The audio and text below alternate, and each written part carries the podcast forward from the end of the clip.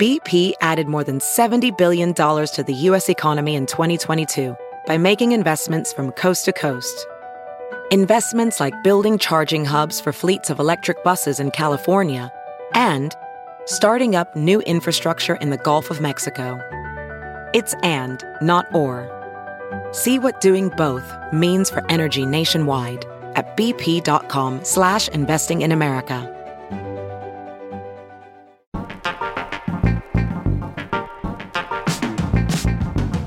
Welcome to an extremely special episode of the Techmeme Ride Home Experience.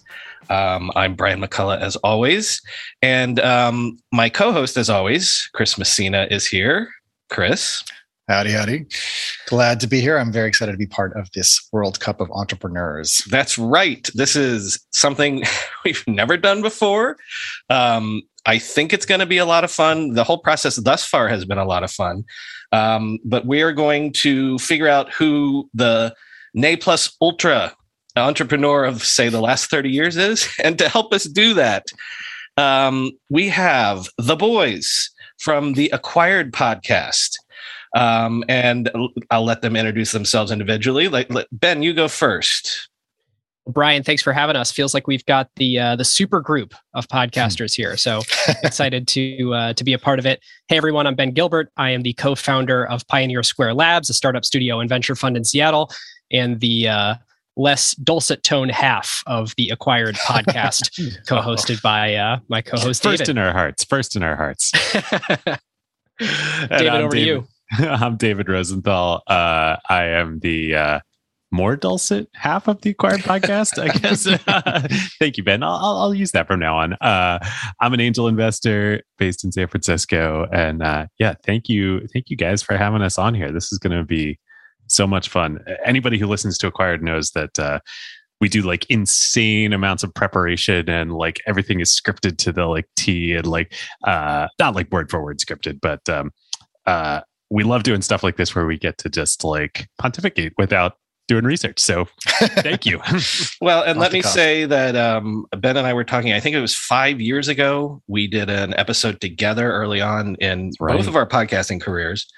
Um, and I I want to specifically mention this because I listened recently to your two part history of Andreessen Horowitz, um, where you were kind enough to mention some of my early research when I from the Internet History podcast.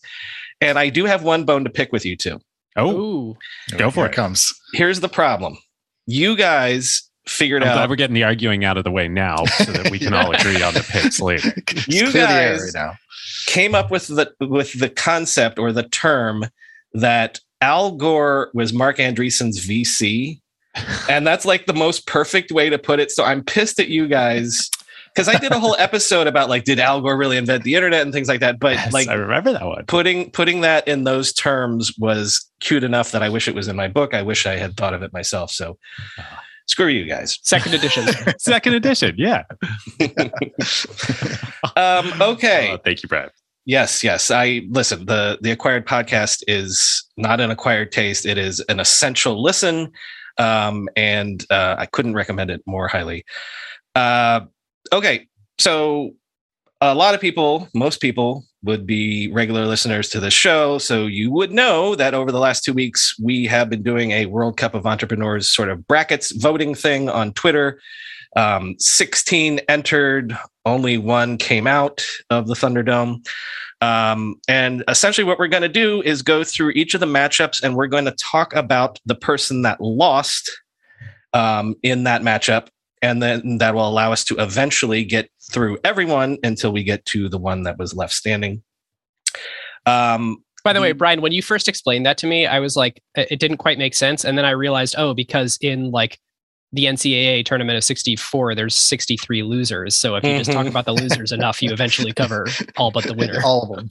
Right. Well, and the only winner that, well, right, that we'll talk about when they win, the, the, the, the person that we talk about last will be the winner. Right.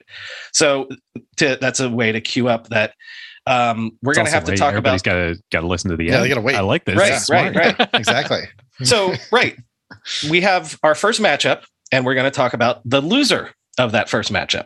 The first matchup was, and by the way, this was voted on by uh, listeners on Twitter, randos on Twitter, people on Twitter. Um, the matchup was Evan Spiegel of Snap, Snapchat, whatever you want to call it, versus Reed Hastings of Netflix.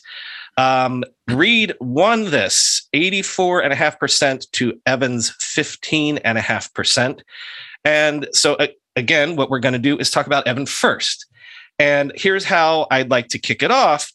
Um, I kind of feel like this should have been closer. We can argue about why it wasn't mm-hmm. closer. Um, here's here's my bull case for Evan Spiegel as a great entrepreneur. Um, how many people have created product what, what, what would be the term chris? What what would you call like stories or, or even before that like you know ephemeral messaging and things like that? It's a it's a, it's a new medium right? That sort right. of takes advantage of an emerging technology as that technology is still being deciphered or uh, used he's like the the chief product officer for the internet right. right. Well, for Facebook, certainly. Yeah, right. I mean, he's it's, it's, it's almost better than Jack Dorsey, right? Like, you know, he doesn't even get to be CEO of both companies. Now, do we know? I mean, I guess does anyone know the story behind that? Like, it's not necessarily that Evan is the one that came up with stories or ephemeral mess. I mean, obviously, you know, early on, ephemeral messaging as the, as I think what, what, what, what Evan probably gets credit for is opening to the camera by default, and so. Mm. Every other and and part of this had to do with I think the iPhone getting to a place where it was stable enough where you know the camera wouldn't crash and stuff like that and it was performant. And so that was just unorthodox because you kind of had to like first start with content and then it would load a feed typically whether that was instagram or it was facebook or twitter. And then and also remember the the assumption was that people were more consumers. You know the the 90 10 1 rule of social media is that 90% of people are just there to consume and you know 1% of the people are actually content creators. This changed that whole dynamic by turning the camera into a communication device and assuming that a new and younger generation would find it easier to communicate visually through the camera as opposed to sending text messages or anything else. So that was, you know, I don't think it's enough to say stories was the innovation. It was really thinking differently about communication from a generational perspective. Oh man, that's such a good point. Like uh before Snapchat, yeah, the, the, like it really was, you know, I think now about like the percentage. Actually, well, I don't know what the percentage of uh, producers versus just consumers is mm. on like Twitter or Instagram or the like, but like, mm. eh, no question in my mind that it is vastly higher than it was pre Snapchat, and it is all thanks to Snapchat. Taking that, yeah, yeah, right, it, yeah, yeah, and and also I think like there was like a preciousness about photos before where if you took a photo, especially if you were coming out of like the Kodak era where you actually used film, then every image that you took needed to be something that was like good and worthy. And everything that you shared on Instagram was curated. And so this, like the ephemerality was a kind of response to the abundance of communicating through visual images. So it, it really didn't make sense to hold on to everything anymore. Whereas before it was, you know, sacred to have these uh, digital artifacts what i think evan realized was you know we don't save all of our phone calls. So why would you save all of your you know photos that are being shared? Ben let me let me ask you this on a straight um, entrepreneur sort of uh, level. He evan's also famous for not selling to mark zuckerberg um, and like, let's think of that from the pure entrepreneur standpoint of turning down billions of dollars, being the being able to say no and being like, I'm going to build a social media company that will that will thrive. It has been thriving and has as an entrepreneur. We remember when when when Snap stock recently was under was in single digits and things like that. To have those diamond hands, to use common parlance now, to yes. believe in your vision, like that's a rare thing. Yeah, and the grand irony of it all is that maybe the only person who has performed that same exact act of saying no i'm going to go build a social media company of my own that's going to be worth billions multiple billions, maybe even trillions, and I'm going to turn down your billion dollar offer was Mark Zuckerberg just a decade before. mm-hmm, mm-hmm. And you know the the famous, of course, crying in the bathroom uh, after turning down the billion dollar offer by Yahoo vomiting, by Facebook. vomiting in the bathroom. Uh, I can't. I'm, I'm sure those that there may have been many other things. There are lots of But- bodily Lots of fluids involved. no, but but Brian, you, you you raise a great point, and and even very recently, like I just looked it up. Uh, Snap is a 116 billion dollar market cap company. People had counted them down and out. Uh, obviously, so a many lot times. of times. But think about when Instagram launched stories, and there was sort of that that admission to Chris's point that, geez, Instagram is a museum and Snap is a bar, and the bar is way more Mm. fun to hang out than the museum. And of course, it's it's we're losing a lot of users to it. And of course, they clone snor- stories, and what that did in the three six months after cloning stories was Snap had penetrated the US in a big way. And Instagram launching this basically cut off the need for people to ever download Snap internationally because they could get the same functionality out of Instagram where they already had that multi billion dollar uh, install base. And so it is really amazing that despite that just gnarly move by Facebook and Instagram to, to cut off that growth opportunity, they're still a $100 billion plus company now and have overcome it. Let me um, let me play the pundit here a little bit, um, like a sports pundit, and say that you know if uh, uh, I think that this is a the result is a bit unfair to Evan. Like I would if if I were the one you know voting, I would say that he probably should have advanced further in the tournament uh, for, for all the reasons just said but then also for that last bit too about how you know it's not just that he has a company that that that um reaches scale, then goes public, but then also has troubles and then can can theoretically fix those troubles and and and continue to thrive and things like that. Um, the I'm going to move on to play. Can I w- one quick thing before yes, we move go on? ahead, David. Am I allowed? yes, Uh, please. uh, just a meta point that I think we talk about this. We've been talking about this a lot on Acquired recently, but uh, Evan and Snap is such a great example to me of like why startups are important. You know, like it would be such a sad world if only Facebook could only be the only ones innovating in social because none of this ever would have happened. Well, and, and like, and because it's better for know, everybody. uh, Facebook would had Evan not had Diamond Hands uh, own Instagram and Snap. You know, so like it's almost like and that was before stories, right? So like, Right. no, yeah, no stories if that happened. so it's almost like uh, Gandalf style. Evan was the one that stood there in the breach and said, "You know, this era is not going to evolve the way that you think it will." You Balrog, you. Um, the David liked that one. Uh, the all right, I am moving on to try to to try to produce this as best I can, so we're not here for five hours. Um, the the next matchup was um, Jack Ma versus Jeff Bezos. Um, and I kind of randomized the matchups, but then if I saw a theme that worked, I, I wanted to do the theme. Um, Jeff Bezos won 74% to 26%. Um, but I, I wanted to match them up because, in a way, the cheap thing to say about Jack Ma is that he took the Bezos playbook and took it to China. Um, not just the Bezos playbook, but the the Silicon Valley startup playbook. Um, thoughts on that as a theme for matching up? I think the easy and dare I say lazy take is you're comparing Amazon to China's Amazon. And I think the 74% voting for Jeff Bezos and the 26% voting for Jack Ma is frankly representative of who follows you on Twitter. the Twitter. sample size. Yeah. Yeah. And, and the sample source.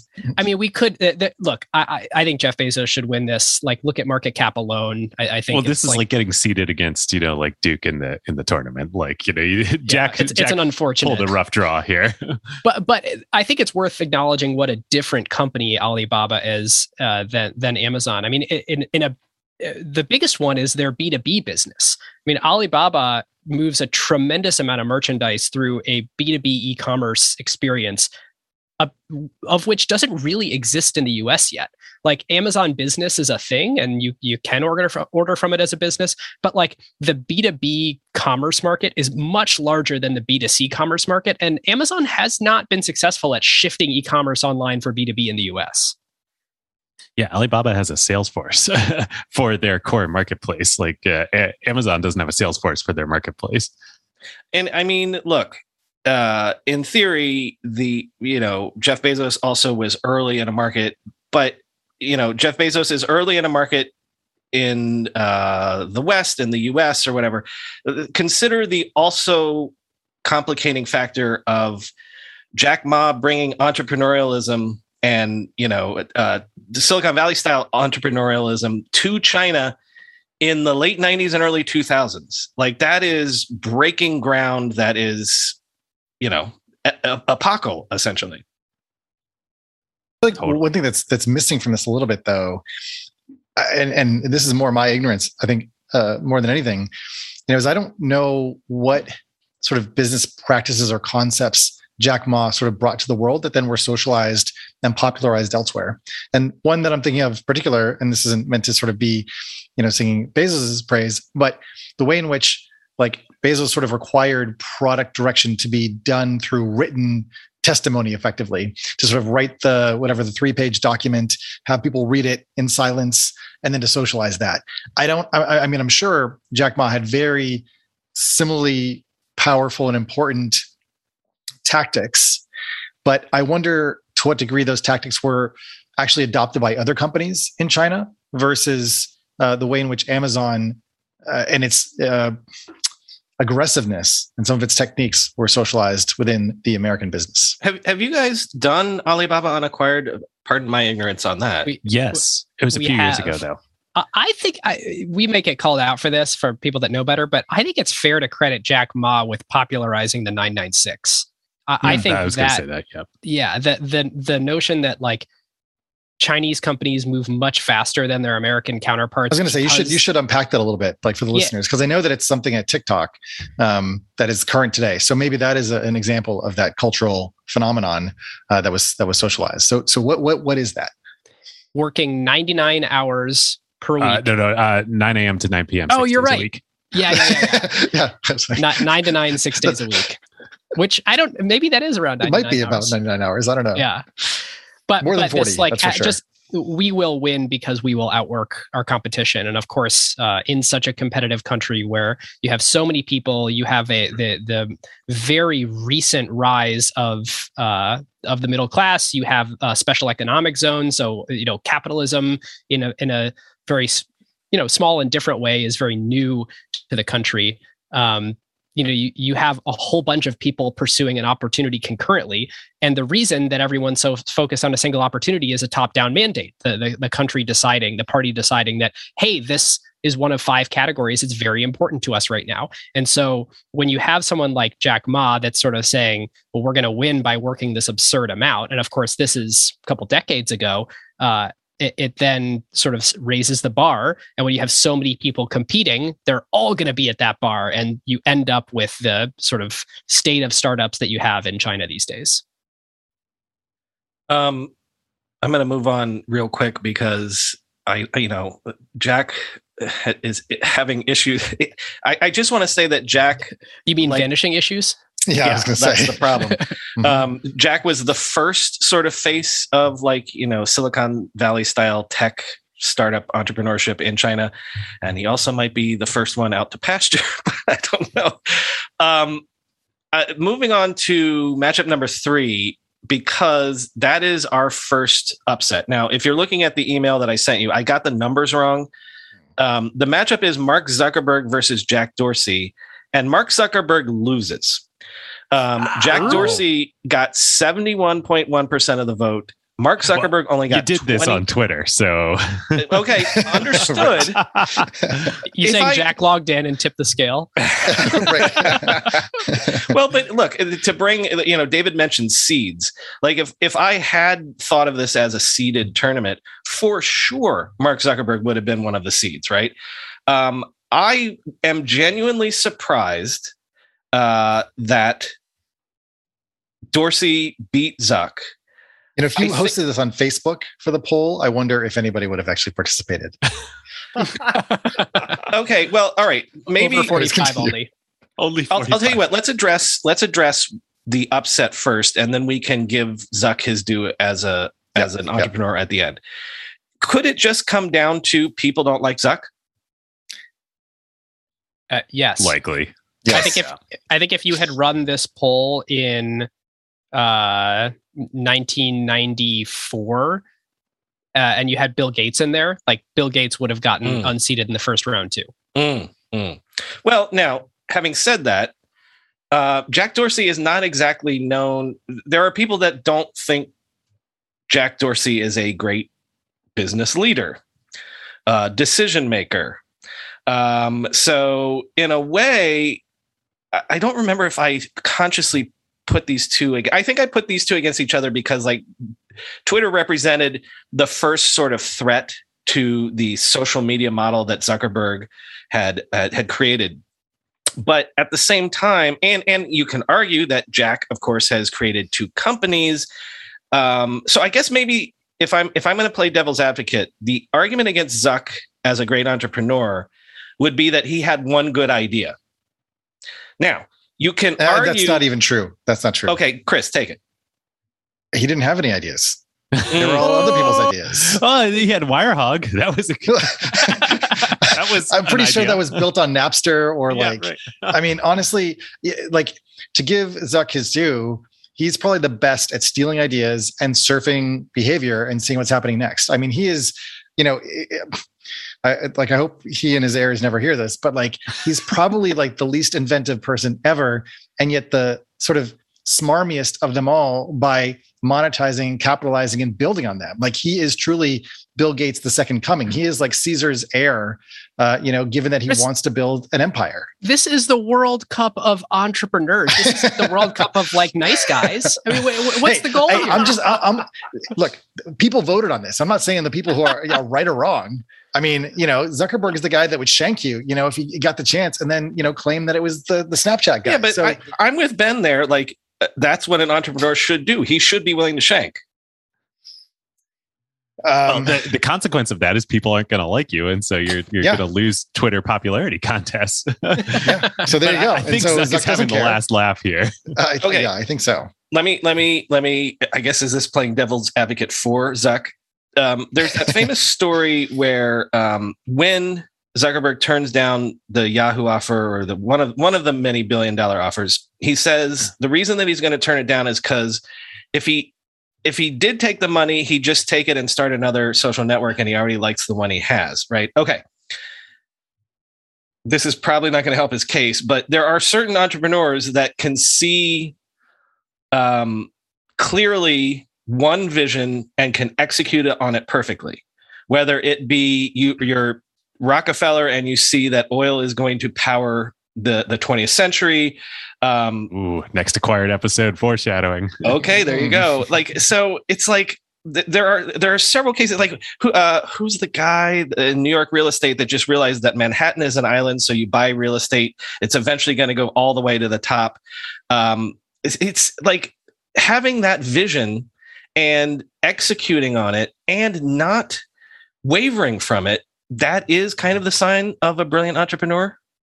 Or uh, yes, and I would even add on to that uh, a similar sign of a brilliant entrepreneur is being willing to do something that you see as the future when nobody else does around you, and that is the story of Zuck. Like the whole time, you know, uh, not so, dropping out of Harvard. That was like wow, that's crazy. Who does that? You know, not selling to Yahoo, that's crazy. Going public at a hundred billion dollar valuation, crazy, and everything happening now. Like, and David, let me let me point out that again, this comes right after the dot com bubbles bursting. There is not a precedent for people, again, to use the term diamond hands, for being that brave. Yep. You should take the billion dollars and run. People did, you know, like the fact that that um, that uh, Amazon was until recently still controlled by its founder. Think of every other company that was founded in the 90s. That is not true necessarily. so, yep. um, like the fact that he was the first, he, I would say that Mark Zuckerberg is the model for the modern concept of an entrepreneur. Yeah. I mean, the social network inspired so many people. It was the liar's poker of like our generation. Dude, for like five years, when I would write code, I would do it to the social network soundtrack after totally. that movie came out. yes. Chris, I mean, you were shaking your head when when when David said that. Yeah, line. I just, you know, one of the reasons why I think uh, the Twitterverse may not have been wrong is because I just can't think of Zuckerberg as an entrepreneur. like he he's an empire builder. Like he and I What is an entrepreneur then? No I, like an entrepreneur like it's it's french and basically it's you know someone who you know makes bread and like you know from strange ingredients they have lying around like to me zuckerberg you know saw the map as black and wanted to paint it blue uh, you know by moving his troops around. And so to evaluate him from convention like what brian's saying yeah like most of the time founders will leave after you know their 10 15 year stint because they're bored or they're tired they want to do something else.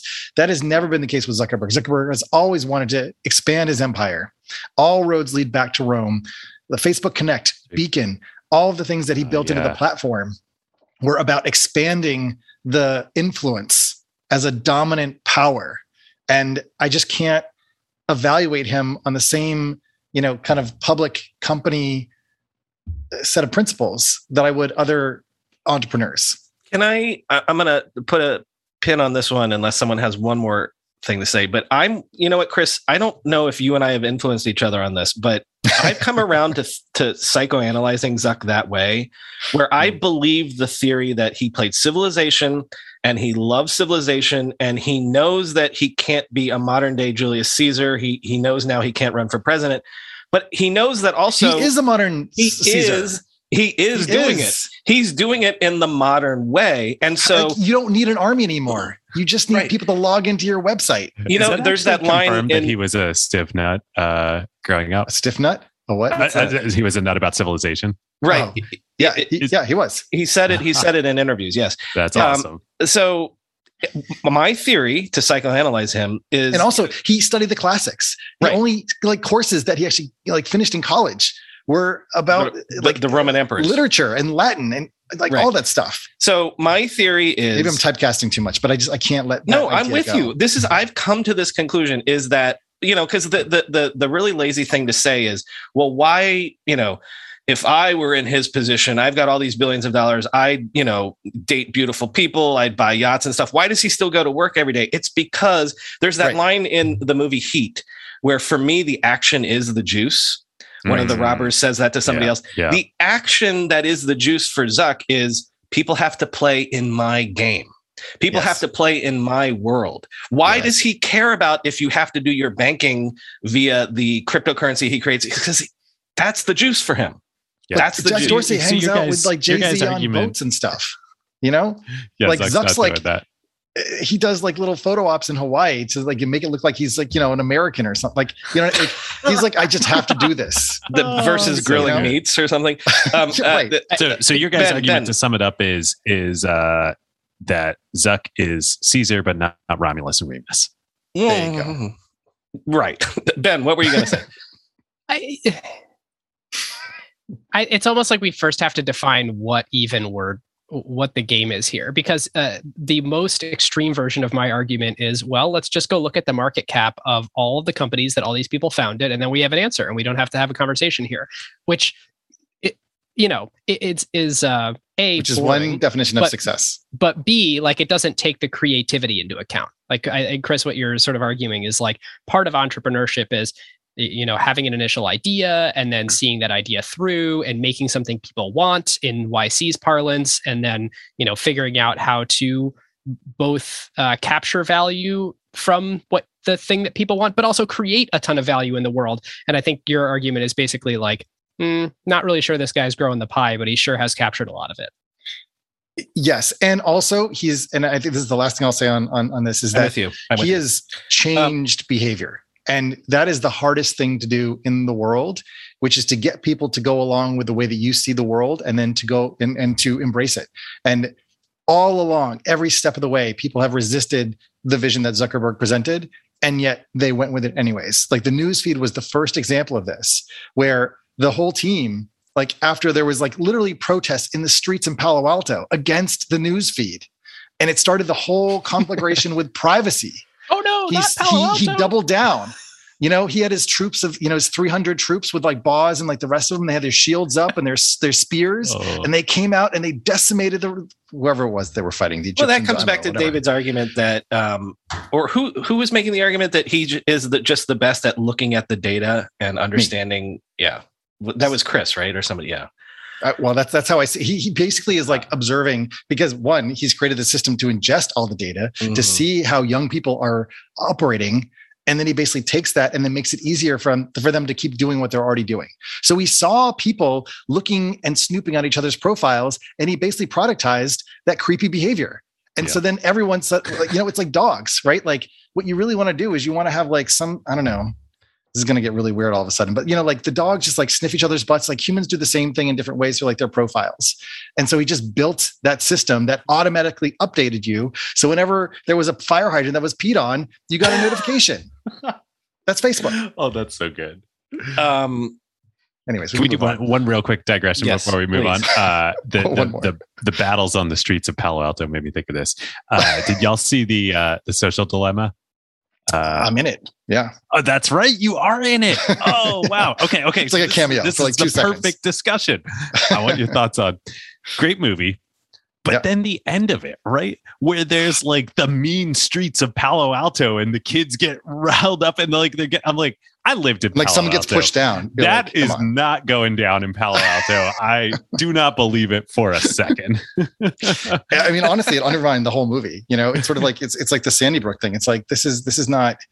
Anyways, I, I have a lot of problems with that movie, um, and um, I think you know it's one of those things where it's important to raise the alarm to some degree, but the lack of personal accountability, uh, you know, that the movie sort of takes away. And then at the end, it's like turn off notifications. It's like, like yeah. okay, not realistic. So, or you're gonna go to prison in Palo uh, Alto. Right. What? uh, okay. All right. Let's move okay. on. We're being sponsored today by a company on a product that longtime listeners know I have used for years and cannot, literally cannot live or at least work without it. 1Password. One Password combines industry leading security with award winning design to bring private, secure, and user friendly password management to everyone. Companies lose hours every day just from employees forgetting and resetting passwords. A single data breach costs millions of dollars. 1Password secures every sign in to save you time and money, any device, anytime. 1Password lets you securely switch between iPhone, iPhone, Android, Mac, and PC with convenient features like autofill for quick sign-ins. All you have to remember is the one strong account password that protects everything else. Your logins, your credit cards, secure notes, or the office Wi-Fi password. 1Password generates as many strong, unique passwords as you need and securely stores them in an encrypted vault that only you have access to. I started using 1Password, what, a decade ago? Join me and over 100,000 businesses on board the 1Password bandwagon. Because right now, my listeners get get a free two-week trial at onepassword.com slash ride. That's two free weeks at the number one, the word password, all one word, dot com slash ride. Onepassword.com slash ride. Selling a little or a lot? Shopify helps you do your thing, however you ka-ching. Shopify is the global commerce platform that helps you sell at every stage of your business, from the launch your online shop stage to the first real life store stage, all the way to the did we just hit a million orders stage? Shopify's there to help you grow, whether you're selling scented soap or offering outdoor outfits. Shopify helps you sell everywhere from their all in one e commerce platform to their in person POS system, wherever and whatever you're selling, Shopify's got you covered. Shopify helps you turn browsers into buyers with the internet's best converting checkout, 36% better on average compared to other leading commerce platforms. And sell more with less effort thanks to Shopify Magic, your AI powered all star. Shopify transformed ResumeWriters.com from the spaghetti code backend I cobbled together in college to the world class commerce platform it sits on today. And Shopify can do the same for your business. Sign up for a $1 per month trial period at shopify.com slash ride, all lowercase. Go to shopify.com slash ride now to grow your business, no matter what stage you're in. Shopify.com slash ride. Yes, being the producer and moving on here, um, the next matchup was Katrina Lake versus Elon Musk. And this is one of those, again, which maybe was an unfair matchup, except I will say there were way worse um, losses um, in terms of the percentage. Um, Elon Musk won this matchup 78.1% to Katrina Lake's 21.9%. Um, ben, I think you might have been when we were soliciting for like who the 16 should be. It might have been your idea to in, include Katrina, and I can make some arguments for uh, why I wanted to include her as a representative of a bunch of things. But um, make your argument for Katrina as a, a great entrepreneur. Yeah, I think. I mean, she's just built an unbelievable business in Stitch Fix. I think uh, there's a few like if you look at her personally, I think she has this unbelievable combination of yeah. left brain, right brain, where she is so like clear on how all the financial statements like like she's financially savvy in a way that I feel a lot of founders sort of glaze over it.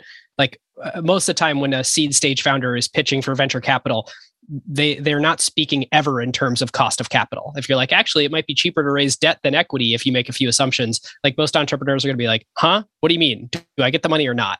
I get the sense that Katrina has like always been an extremely financially savvy operator.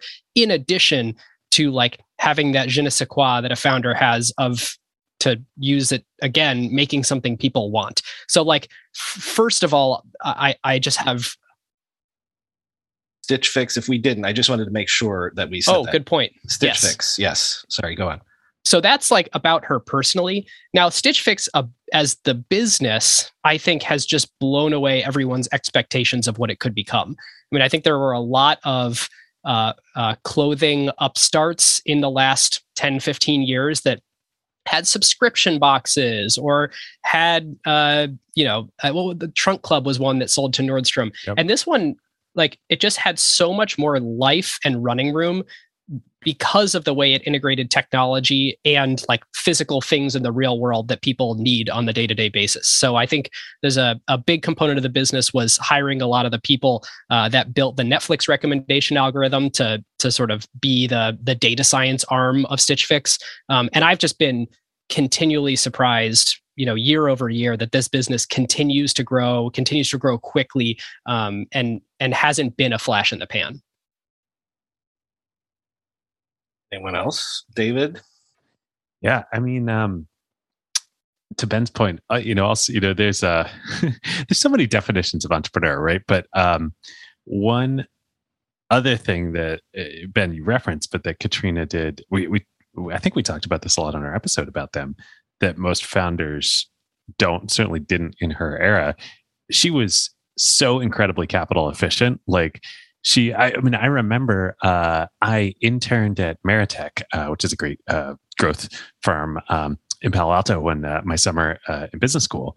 And uh, we were like you know oh stitch fix like what a great company. Like we got to get they're raising around and like nope not raising around don't need the money they're cash flow positive not going to sell equity and like that was so you know contrarian at the time and you know, she didn't need it. She protected her cap table and like, uh, you know, it's done amazingly well.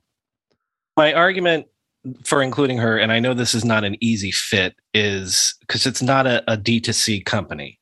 It's not a direct to consumer company. Um, sure, it is. Well, not in the perfect sense of like, um, you know, uh, Warby Parker or something. Uh, it, it, sort of rides that line between, like we've been saying, like the subscription. It, it I want it's a, it's a retailer.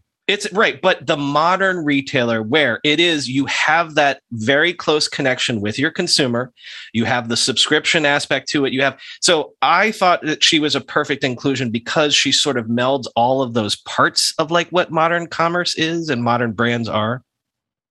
I mean, it also feels like, you know, she was so good at understanding like the consumer, understanding the problem space, understanding technology, and uh, in this case like a good entrepreneur being able to go all the way you know from soup to nuts as they say sort of from like the the highest level of the business and how to operate it down to the individual experience of getting the box and opening it and you know dressing yourself and then the whole process of data enrichment. I mean this is you know when stitch fix was really coming up it was pre machine learning.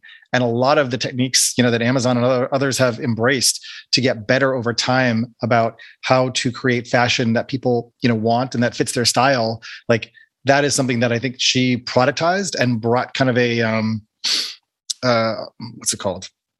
How they make cars. They make cars on an assembly line. It's sort of like an assembly line mm, of yeah. fashion and so bringing all those things together in a new conception of how commerce could happen, I think is, is really like the, the core insight. Um, and so I don't know. I, I liked what you guys said, and I think you know she definitely is one of those underappreciated uh, female founders that deserves a whole lot more uh, credit and credibility. Yep. I'll, I'll, because I'm the one who suggested it. I'll close the book and move us along here. Ultimately, like she's she's up against Elon Musk here. Elon Musk is the clear sort of winner, in, in particular because Stitch Fix as a business is just not in the same category at all as any of these other businesses in terms of the scale and impact of it. Uh, particularly both the combination of SpaceX and Tesla. Yes, but as in World Cups, sometimes Australia goes against a Brazil. and as much as you might love Australia because they're great players and they play great football, I guess it's just sometimes you're playing Brazil a little bit. but um, the next one uh, is the closest voting that we had. This is so close. It is literally, I believe, one vote decided this. And the matchup was Patrick Collison versus Oprah Winfrey. And uh, Patrick won by 50.4% of the voting versus Oprah's 49.6% of the voting. Ooh. I don't know. I so close. This is another this one, one of went those, into triple overtime. Well, but also as a pundit, I feel like, you know, I feel like Oprah really should have won this one. Um, She's robbed. I'm not necessarily robbed, but um, I, I I'm gonna. She's doing pretty well for someone who's been robbed. Uh. uh fair, fair. Well, right. She literally so lives in the promised land. We're gonna talk about we're gonna talk about Oprah right here. Um, I'm gonna toss to David. Um, I I I know why Oprah should have gone farther in this tournament. Um, but if you've got uh, team me up on Oprah. Oh, well, uh, this was one of the most fun acquired episodes that we did. Uh, when did we do this, Ben? Last summer, I a, think? A year ago. Yeah, a year ago. Oh, man.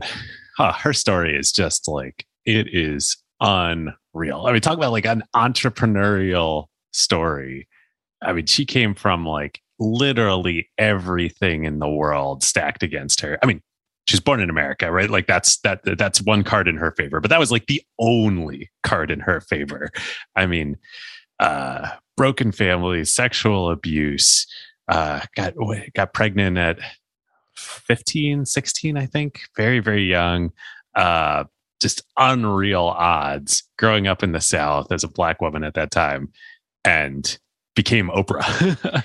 and like, and and the two part, like chapters after that are when you say she became Oprah, it's worth noting the the entertainer that she became. Like I, I actually pulled the stat from our transcript uh, at peak, and this is before YouTube. This is before DVRs. So these are actual concurrent people tuning into her show. Forty four million people would concurrently tune in to watch Oprah. Like, uh, who captures that kind of live attention uh, like on an every afternoon basis, like it, uh, just an unbelievable amount of aggregation of attention. But the needs to, yeah, to but like I think any of these like streamer numbers, like nothing compares. No, no way. I mean, truly. No. Unless you're at like international sort of like China scale, like I think like the League of Legends, you know, international like worlds, I think might but, might. But, but I mean, to your point, the way in which people would watch television you know, in that era, I feel like was a lot more engaged. You know, it was a lot more like lean forward, like solely focused on that attention because there weren't all these notifications, there wasn't chat, there wasn't all these other ways to be involved. Well, but actually, that's actually why I think she's important to be in here because, you know, people might say, why in a theoretical, are we talking about tech entrepreneurs? Is she a tech entrepreneur? Uh, she has been an entrepreneur in media as it has evolved from the three or yes. four channels to. I mean, if modern- Evan Spiegel's in here, then she should be in here. Right? Absolutely. I mean, well, inventing mediums and content to fill those mediums. Well, but not only transitioning from a different kind of media to a modern kind of media, but also the the person as a brand. The influencer would not exist without Oprah, right? 100%. There would be no goop without Oprah. That was right. That was the theme of our episode. Like she was the original influencer. And so the the concept because listen, celebrities had been endorsing products and things like that before, but it wasn't mm-hmm. that you were a curator of a lifestyle and a certain like it's not just that um you know a, a, certain person is paid a certain amount of money and and and you know uh, whatever but it was oprah's like no these are products that i believe in for my lifestyle that make my life better and my philosophy of life is something that you will buy into as a consumer, as a business entity, and things like that. That's it. Doesn't she creates that mold one thousand percent? And the incredible thing about Oprah, you know, like it's one thing to have a lot of views. You know, you, views don't don't put food on the table. But the way that Oprah was able to like constantly be reassessing her surroundings and aware of her power and influence in the world and create businesses leveraging that. I mean, she wasn't a for hire entertainer by the end. You know, she wasn't employed yeah. by people who wanted her on TV. She owned her production company. She was she the started first, the, really the first person to say, I'm not going to just be talent. Like right. she was that, you know, like the Jay Z line, like, I'm not a businessman, I'm a businessman. Like she Man. was the first, I'm a businesswoman. She was the first, uh, media personality to say that. Like nobody else had done that before. Of like, no, I'm not going to work for you. Like I'm going to own this and I'm going to produce it myself. And then I'll auction it off to the highest bidder.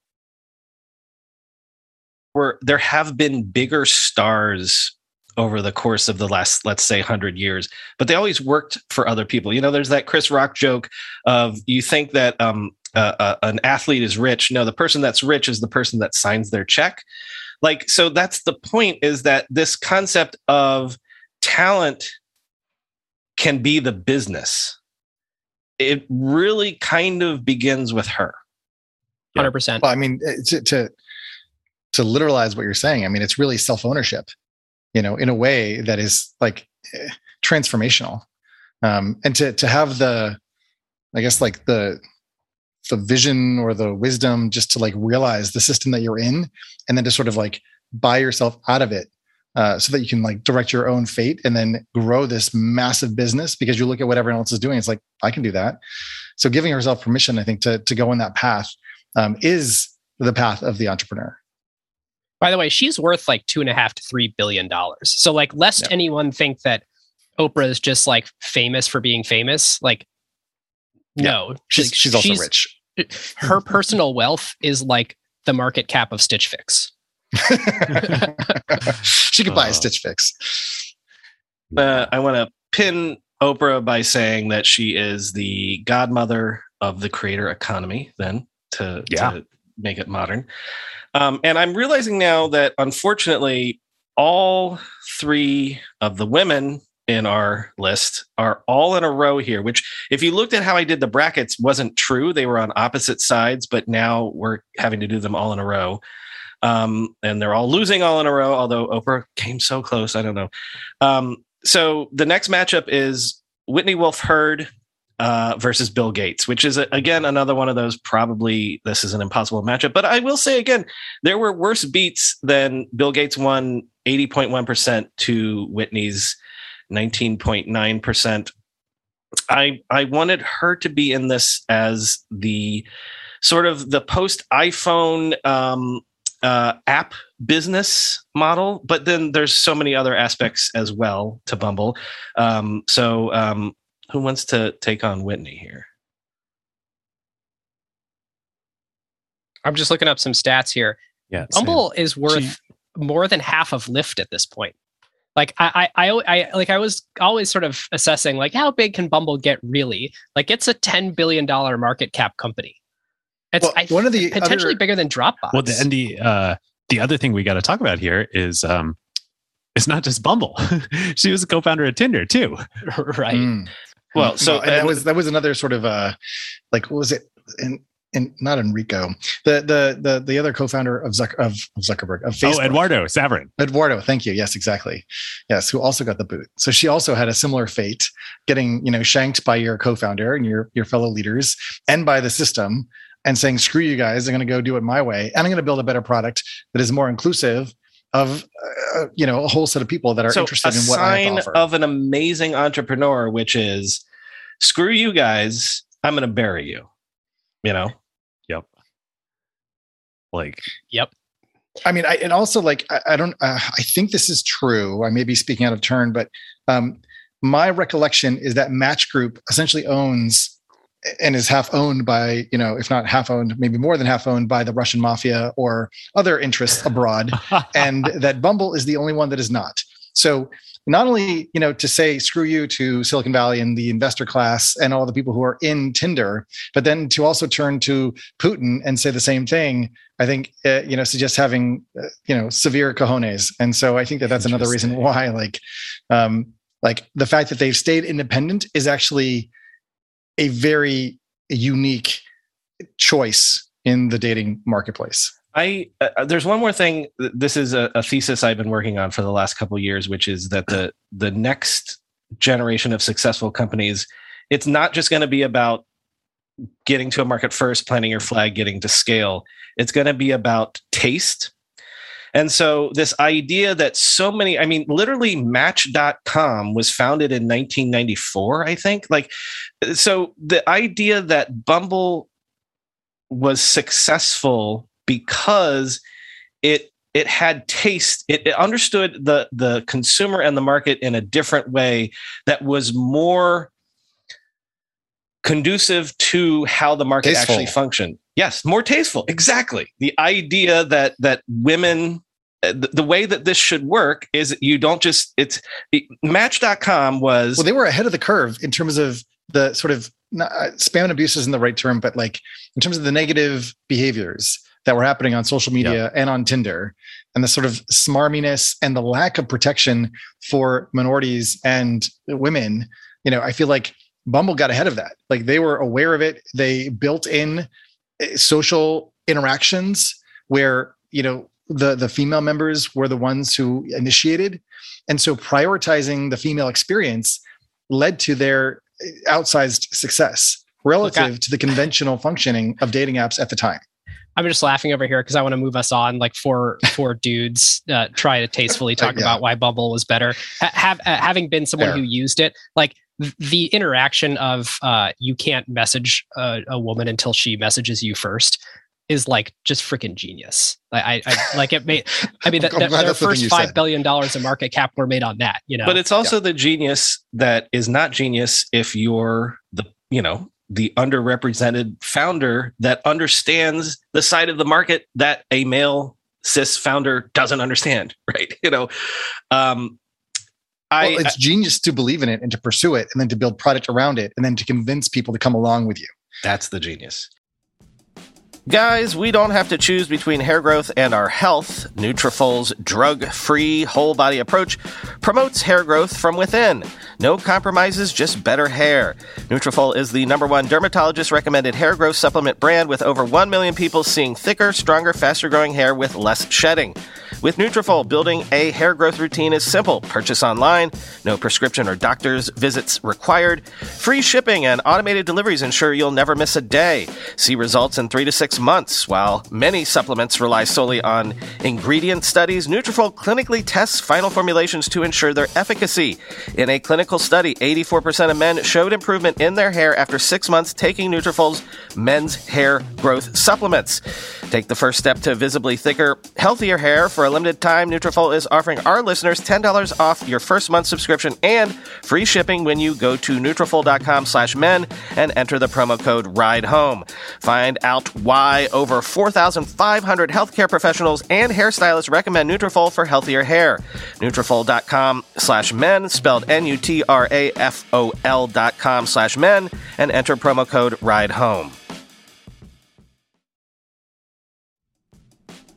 Recently, the world learned the power of artificial intelligence, a technology cybersecurity leaders have been leveraging for years. Now, as AI expands and evolves, those same security leaders are left wondering where humans fit into the next generation of AI empowered security tools and solutions. Arctic Wolf, the industry leader in managed security operations, seeks to answer this question in their newly published report, The Human AI Partnership access the insights of over 800 cybersecurity decision makers in North America and the United Kingdom to better understand how organizations are weighing the benefits and risks of deploying AI tools, uncover the biggest obstacles to turning AI and human engineers into a formidable team, discover why the near term benefits of large language models are being upended by a crucial flaw in the technology, and learn what the rise of AI tools mean for human practitioners moving forward. Get your copy today at arcticwolf.com slash techmeme. That's arcticwolf.com slash techmeme. Yeah. Um, the uh, I, I do want to move it on because we're gonna we're approaching an hour for our first round here, and we've got two more left. Um, I do believe that this is the worst uh, defeat of the whole route. tournament.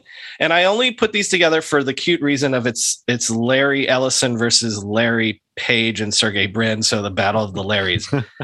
uh, the Google guys won 93.3% to Larry Ellison's 6.7%. And I don't know if any of us will have that much to say about Larry Ellison because I feel like most people don't like Larry Ellison either. But But this feels like too much of a beatdown to me, though. Like, okay, I, I'll, He's make, I'll make a a case villain, for though. Larry for for I Ellison mean- here. I, okay, make the case because I can do one too. But uh, David, hit it. Uh, so, the, well, okay. The case for why Larry Ellison at least should have, you know, perform better amongst Twitter users versus Larry and Sergey would be Larry and Sergey had one good idea once, uh, and uh, you know, it was a really, really good idea. But they had one a good idea once, and what have they done since? Larry, you know, sort of back to our, you know, Mark versus Jack uh, discussion. Like this dude built a freaking empire, like brick by brick over decades.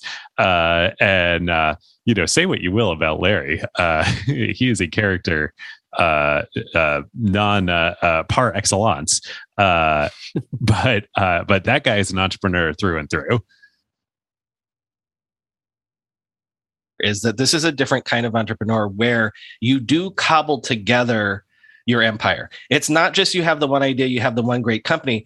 Oracle has, first of all, Oracle, I wanted him in here. I wanted Oracle to be represented because, you know, it represents the, I think, the modern, um, it's definitely a hardware company, but like the modern enterprise company, right?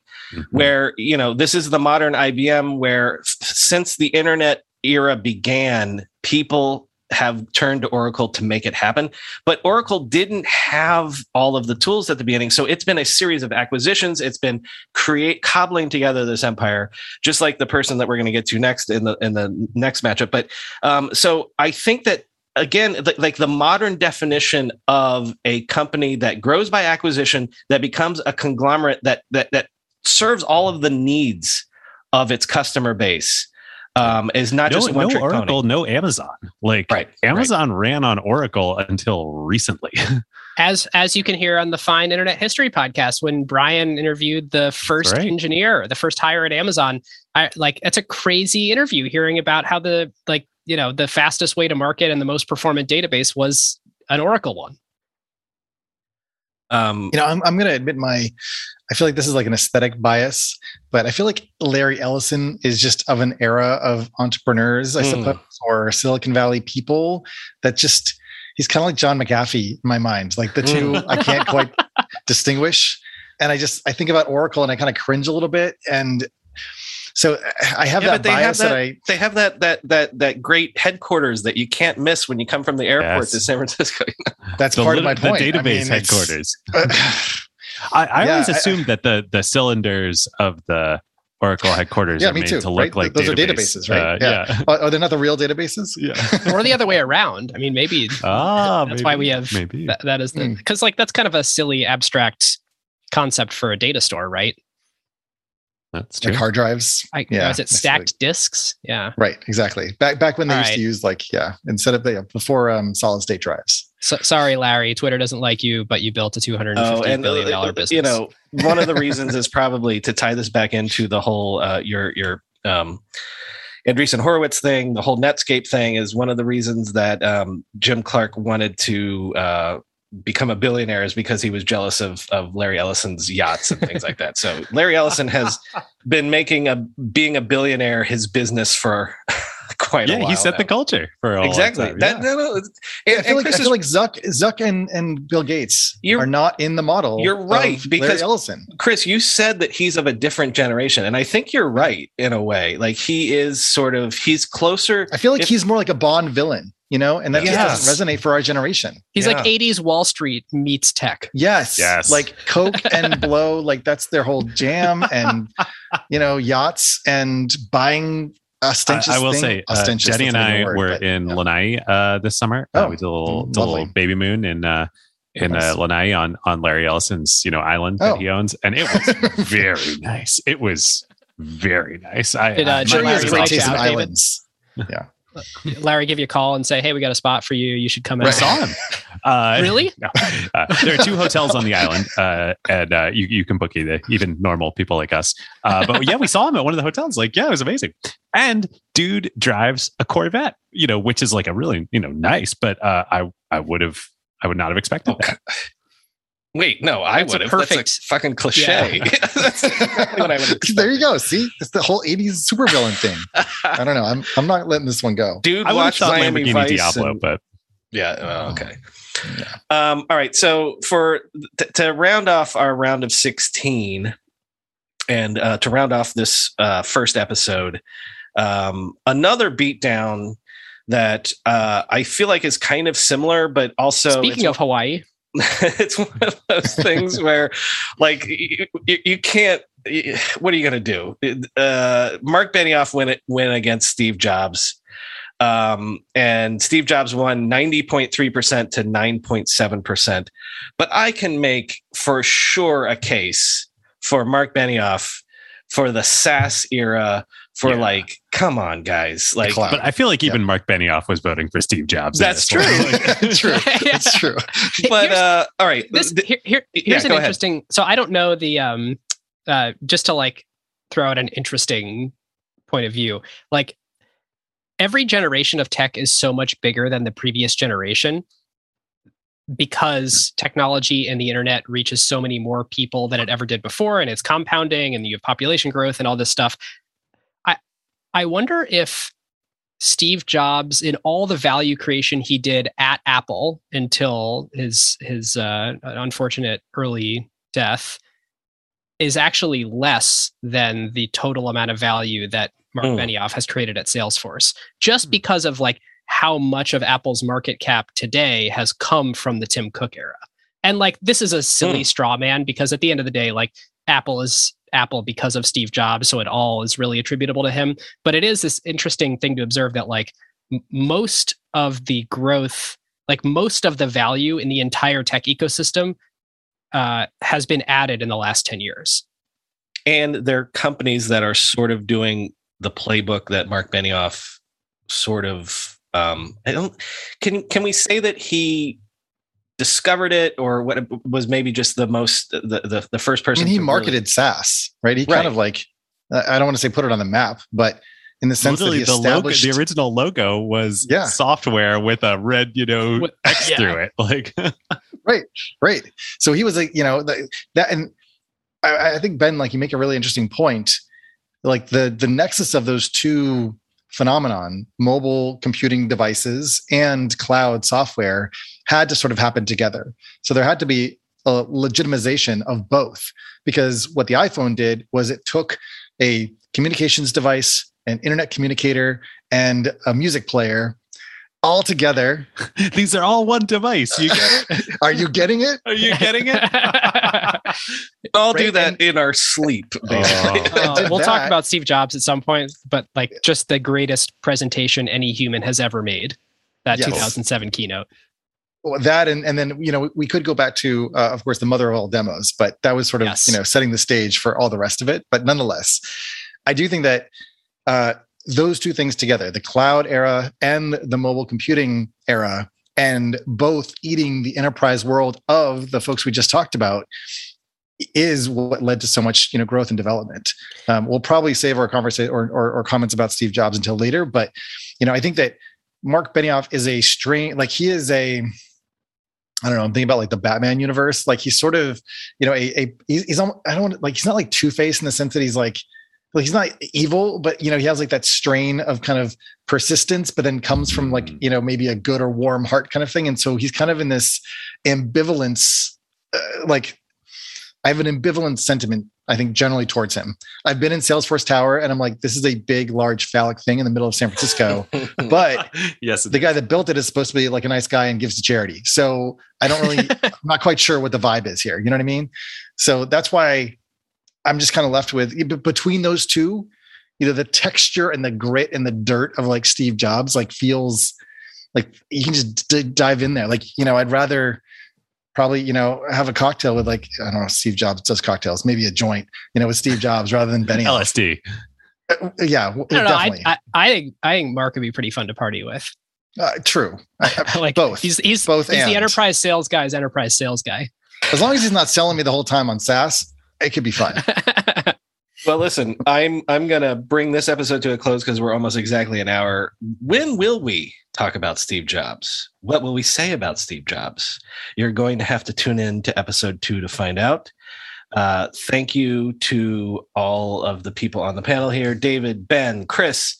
Um, tune in next week for episode two to find out who makes it through the. Uh, are we allowed to say uh, Elite Eight? No, probably not. the route, the, Lowercase e. the, the Gauntlet. quarterfinals, the semifinals, and the finals, and find out who won the hashtag World Cup of Entrepreneurs. Talk to you next time.